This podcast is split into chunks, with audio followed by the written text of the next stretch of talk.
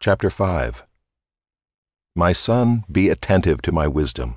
Incline your ear to my understanding, that you may keep discretion, and your lips may guard knowledge. For the lips of a forbidden woman drip honey, and her speech is smoother than oil.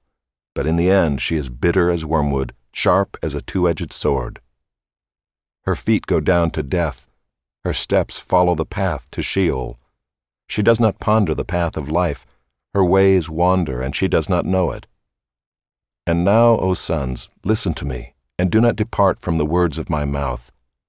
Keep your way far from her, and do not go near the door of her house, lest you give your honor to others and your years to the merciless, lest strangers take their fill of your strength, and your labors go to the house of a foreigner, and at the end of your life you groan when your flesh and body are consumed, and you say, How I hated discipline, and my heart despised reproof.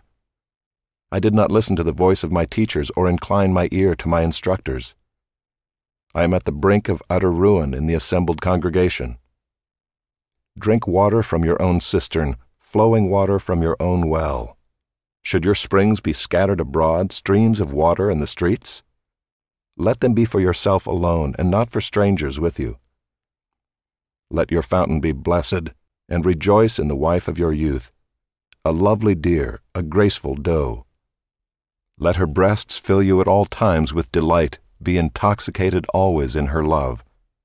Why should you be intoxicated, my son, with a forbidden woman, and embrace the bosom of an adulteress? For a man's ways are before the eyes of the Lord, and he ponders all his paths. The iniquities of the wicked ensnare him, and he is held fast in the cords of his sin.